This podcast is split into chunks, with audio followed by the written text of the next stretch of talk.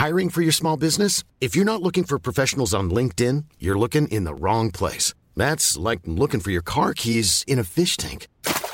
LinkedIn helps you hire professionals you can't find anywhere else, even those who aren't actively searching for a new job but might be open to the perfect role. In a given month, over 70% of LinkedIn users don't even visit other leading job sites. So start looking in the right place. With LinkedIn, you can hire professionals like a professional. Post your free job on linkedin.com slash people today.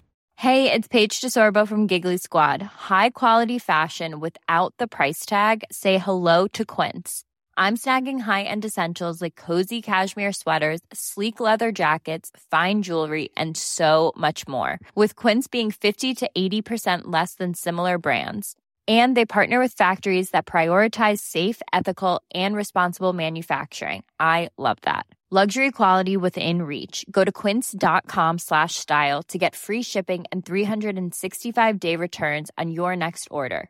Quince.com slash style. Quality sleep is essential. That's why the Sleep Number Smart Bed is designed for your ever evolving sleep needs. Need a bed that's firmer or softer on either side? Helps you sleep at a comfortable temperature? Sleep Number Smart Beds let you individualize your comfort so you sleep better together. JD Power ranks Sleep Number number 1 in customer satisfaction with mattresses purchased in-store. And now, save 50% on the Sleep Number limited edition Smart Bed for a limited time. For JD Power 2023 award information, visit jdpower.com/awards. Only at a Sleep Number store or sleepnumber.com. You're listening to the Circe Podcast Network. I'm Joshua Gibbs, and this is Proverbial, the podcast where we explore the wisdom of the ages as it comes to us in Proverbs, by which I mean wise sayings a man may live by if he's not so arrogant as to think himself special. Episode 97 Self Help. Today's proverb comes from Thomas Szasz. I'll read it twice. People often say that this or that person has not yet found himself. But the self is not something one finds, it is something one creates. Once more, people often say that this or that person has not yet found himself. But the self is not something one finds, it is something one creates. I'd like to begin with a point that I have made before, which is that the same thing which Thomas Szasz says of the self is also true of finding your voice. Voices are not found, they are forged, they are created, they are made. Students often talk to me about finding their voice, and I say that as a writing teacher who fields writing assignments. A lot of the assignments that I give require some degree of creativity. And many students are content to simply say or write the first thing that enters their head. But there are also students that are more ambitious, who have some sense of self awareness, and they try far out things in these creative assignments. And when I tell them that these far out experiments haven't worked, they sort of look at me sheepishly and say, Yes, well, I'm still trying to find my voice. And they speak of looking for their voice as though a voice were something that could be lost in the cushions of your psyche. And that they have to reach around and root around in their souls until they find their voice as though their voice were a lost set of car keys. This conception of the voice, the voice as a thing that you have to find, assumes that voice is amoral, that it's really beyond beauty or ugliness or even truth. It assumes that one voice is not better than another but that we all have the voice that God or nature or fate or fortune bequeathed to us. and that we're stuck with it. We simply have to find it. We're stuck with our voice for life. But what happens if you find your voice and your voice is no good? What if you find your voice and you speak with your voice and you hate the very sound of your voice? Do you have to keep your voice? What happens if you find yourself and yourself is a pervert? Are you stuck with that perverted self? And if you can remake yourself, why spend time looking for yourself? Who is it that goes out in search of the self?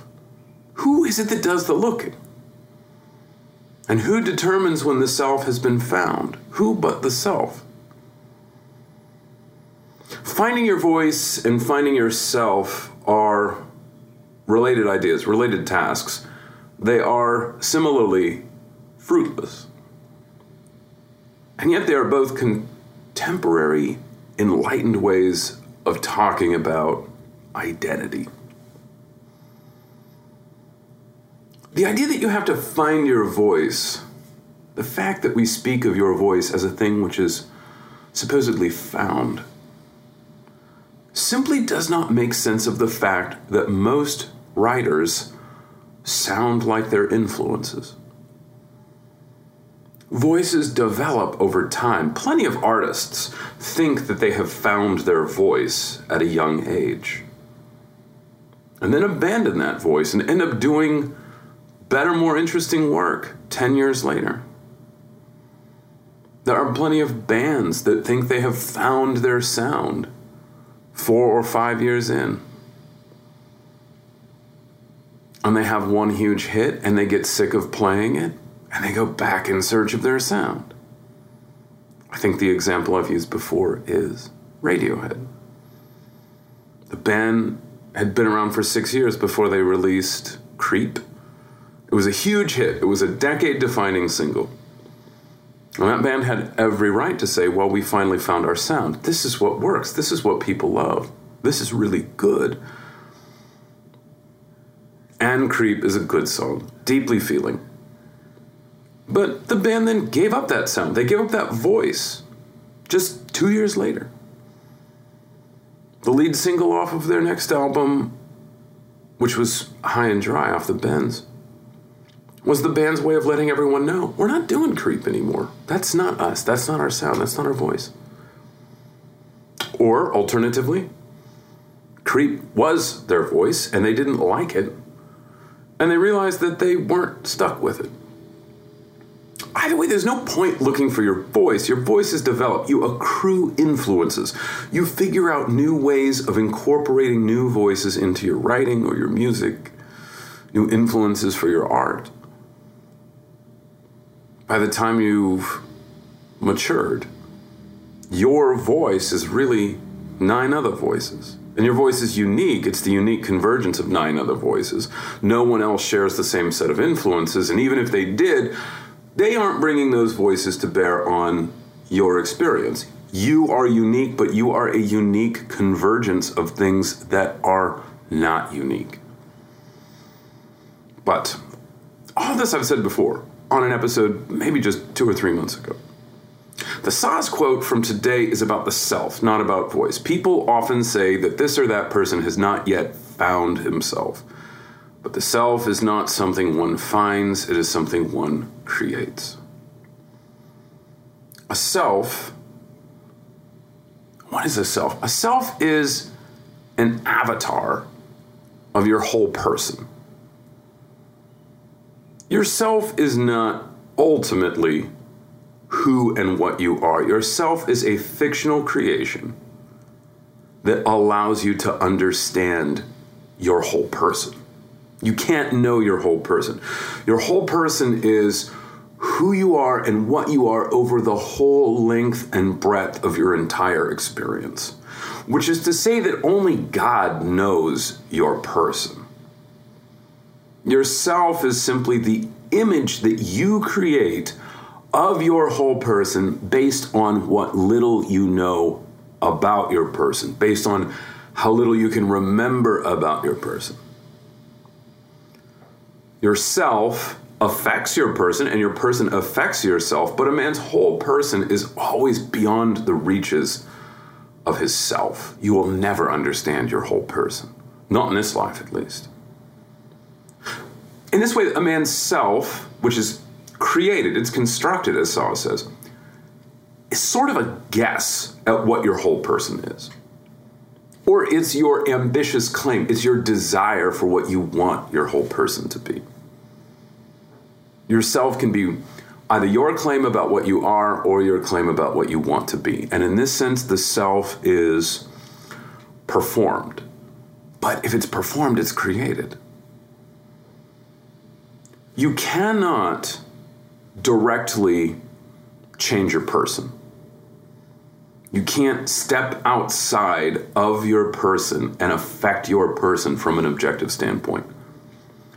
Which means that any adjustments that you make to your person are done from the inside, from the subjective point of view. You'll always be inside the house of your own person. You'll never get you'll never get outside the house of your person. Yourself is just the interior decorating that you do inside the house of your person. Again, this is all to say that the self is changeable. And if the self is changeable, then I don't think there's a point in speaking about finding it. The self is changeable. People try on many selves. We create many selves. Children and teenagers understand this concept quite well, maybe just teenagers. I think it's people in their 20s and 30s that lose sight of it. You lose sight of the fact that the self is a creation for a time, and then you come back to it. Teenagers, especially, my students understand that the self is an act of creation. That's because teenagers are actively involved in the creation of their selves. You can see it happen as a teacher, I see it happen. Now they're confused by this task, but they know that they are involved in the creation of something significant related to their own person. There's a temptation when you're a teenager to construct yourself based entirely on the effect that you believe that self will have. So, for example, let me sort of explain that claim. I've taught creative writing on several occasions in the past. I don't consistently teach it. But when I teach creative writing, one of the first stories I begin with is James Joyce's A Painful Case. And A Painful Case is about Mr. James Duffy. And this is a short story I've spoken about uh, several times in the show. I think there's an episode called James Duffy. The first four paragraphs on Mr. James Duffy describe first paragraph, what he looks like, second, where he lives, what his apartment looks like. Third paragraph describes what he does every day, and the fourth paragraph describes what he believes. And so before we make it into the story, I ask students to create an imitation of the first four paragraphs of a painful case. You're going to create a person, you're going to create a character and you're going to describe your character the way that James Joyce describes James Duffy. And this is a typically this is a first assignment. This is a first two or three week sort of assignment. I open with a painful case. You can learn a lot about human beings by asking them to write a character sketch. You learn a lot about what people think a person is by asking them to create a person. You assume, everyone assumes that everyone knows what a person is. We assume everyone knows and agrees on what a personality is. But when you ask somebody to construct another person, you learn just how ambiguous the concept of personhood or personality is. I wish that everyone could be a writing teacher for a year. I wrote an article for Circe about this recently. I wish everyone could have the sort of mind blowing experience of teaching writing to a class of people that are 10 years younger than you. Like if you're 40, I'd love for you to be able to teach a class to a bunch of 30 year olds. If you're 30, teach a, a writing class to a bunch of 20 year olds. 20, teach a writing class to a bunch of 15 year olds. The things that you figure out about people when you ask them to create something by way of writing, really fascinating. So, create a four paragraph imitation of Joyce is a painful case. What teenagers all do, well, not what all of them do, what most of them do, is they veer off towards extremes. They think, all right, I have to create a person, I have to create a personality, I want to make them interesting. I will give them some sort of extreme personality.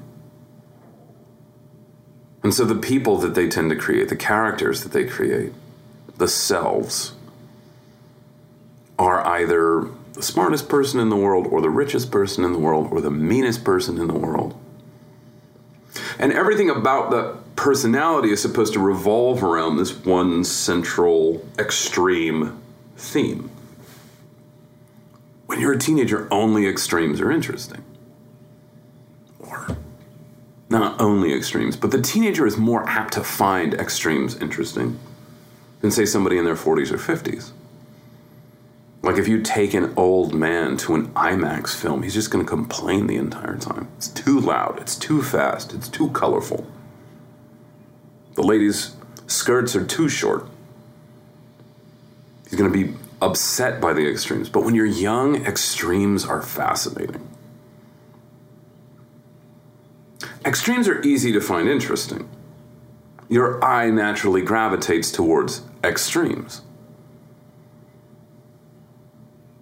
If you're allowed to create a person, then why would you not create the most interesting person that you could? And what's more interesting than extremes? And so all these students turned in these character sketches about people with extreme personalities. As an adult, though, I think this is actually true of teenagers too.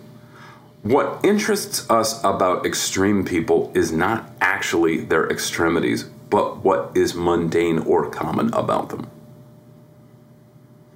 What we want to know about people who live in the extreme is what is average to them or average about them.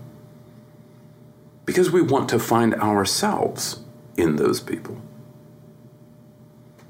Most students who think that extremities are interesting or who write extreme characters don't necessarily live that idea out. Many students who assume or who create extreme personalities in this writing assignment themselves have mild personalities. Some students who think extremities are interesting do live that out, though. And when a teenager lives out the belief that extremities are interesting, what you have is a class clown. You can learn a lot about personality from a class clown. You may notice the class clown sort of dies out when class dies out. Like there's no clown who works at the Midas Brake Shop. The class clown is a stock character. The class clown is a stock character. The law firm clown is not a thing. The seminary clown is not a thing. There's a guy who's funny, but there's a difference between being funny and being the class clown. The class clown is a stock character. Funny is a thing that many people can sort of be.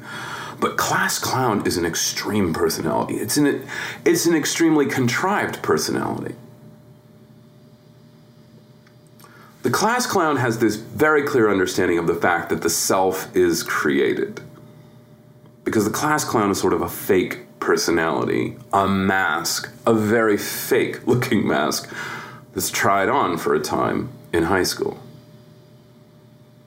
Often enough, the class clown is just a weirdo.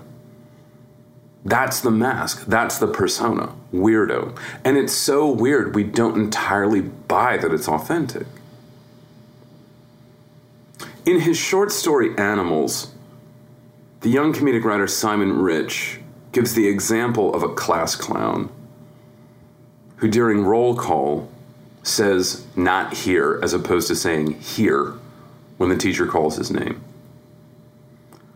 In another scene in that story, during a lesson, this is a third grade lesson, the teacher says, There are nine planets in the solar system. Which one do we live on? And the class clown shouts, Mars! And Simon Rich writes, The other children howl uproariously. This is what passes for wit among them, the basic substitution of one word for another. I was recently discussing this with my friend John Paul, and he commented that the class clown always has a good sense of rhythm.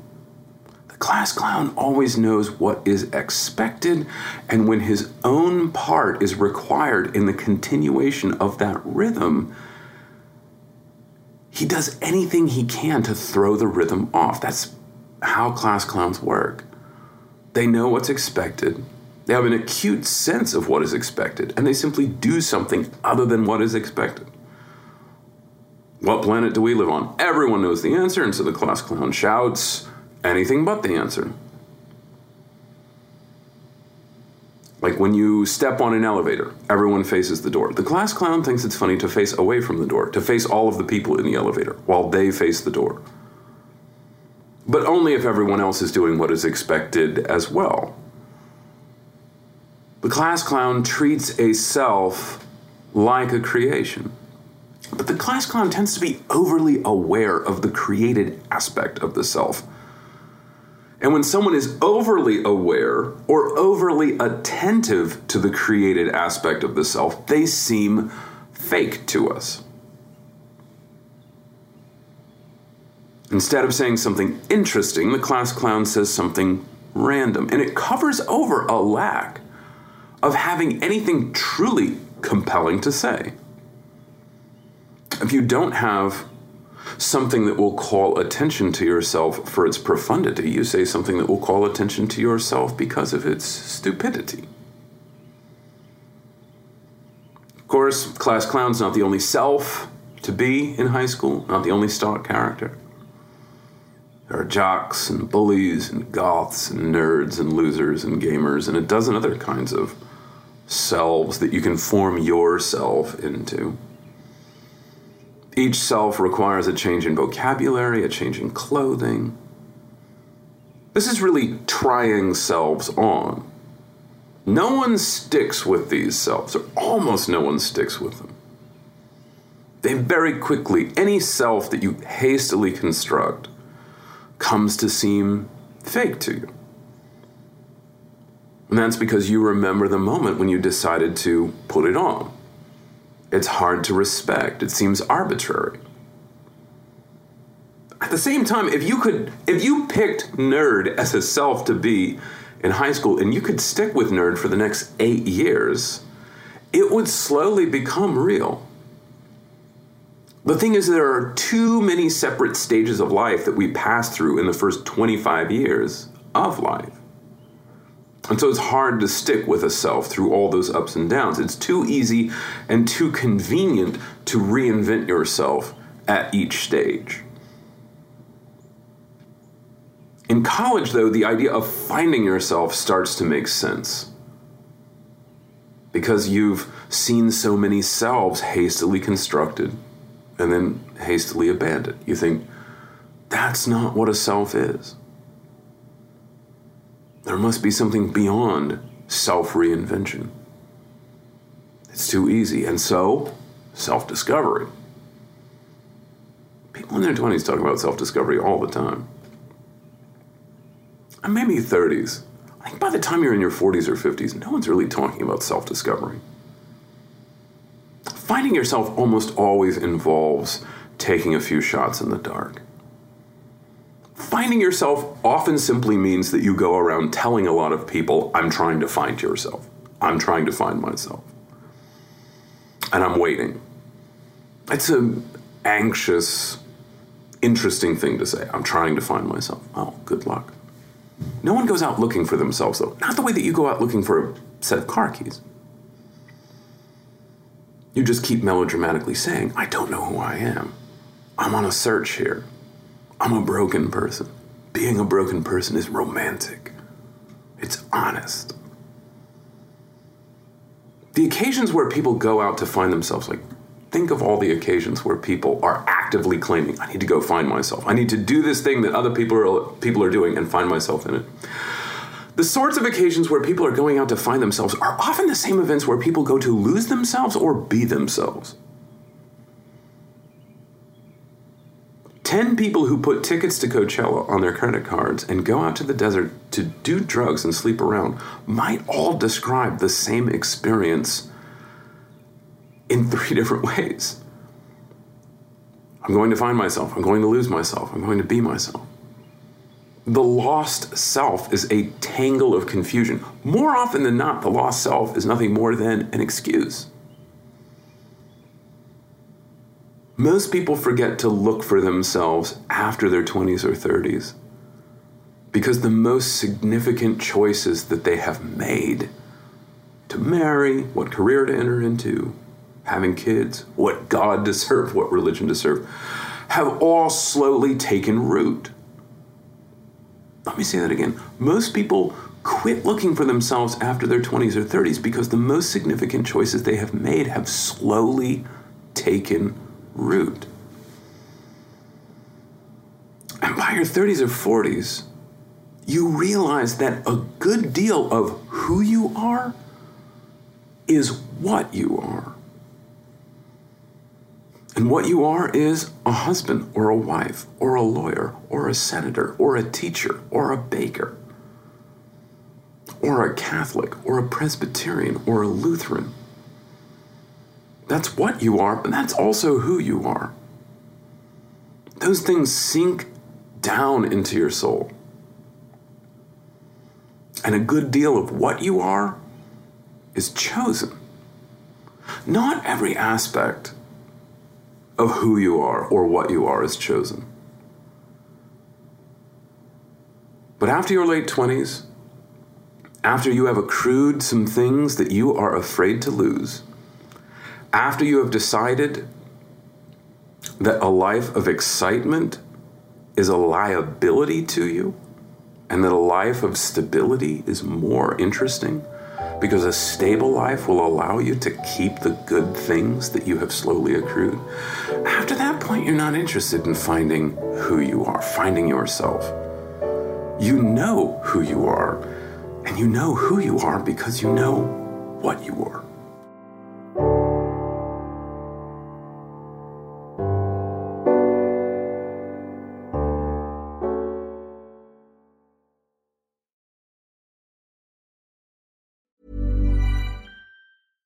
Catch yourself eating the same flavorless dinner three days in a row? Dreaming of something better? Well, HelloFresh is your guilt-free dream come true, baby. It's me, Keke Palmer. Let's wake up those taste buds with hot, juicy pecan-crusted chicken or garlic butter shrimp scampi. Mm. Hello Fresh. Stop dreaming of all the delicious possibilities and dig in at HelloFresh.com. Let's get this dinner party started. Mom deserves the best, and there's no better place to shop for Mother's Day than Whole Foods Market. They're your destination for unbeatable savings, from premium gifts to show-stopping flowers and irresistible desserts. Start by saving 33% with Prime on all body care and candles. Then get a 15-stem bunch of tulips for just $9.99 each with Prime. Round out Mom's menu with festive rosé, irresistible berry chantilly cake, and more special treats. Come celebrate Mother's Day at Whole Foods Market. Planning for your next trip? Elevate your travel style with Quince. Quince has all the jet setting essentials you'll want for your next getaway, like European linen, premium luggage options, buttery soft Italian leather bags, and so much more. And is all priced at 50 to 80% less than similar brands. Plus, Quince only works with factories that use safe and ethical manufacturing practices. Pack your bags with high-quality essentials you'll be wearing for vacations to come with Quince. Go to quince.com slash pack for free shipping and 365-day returns.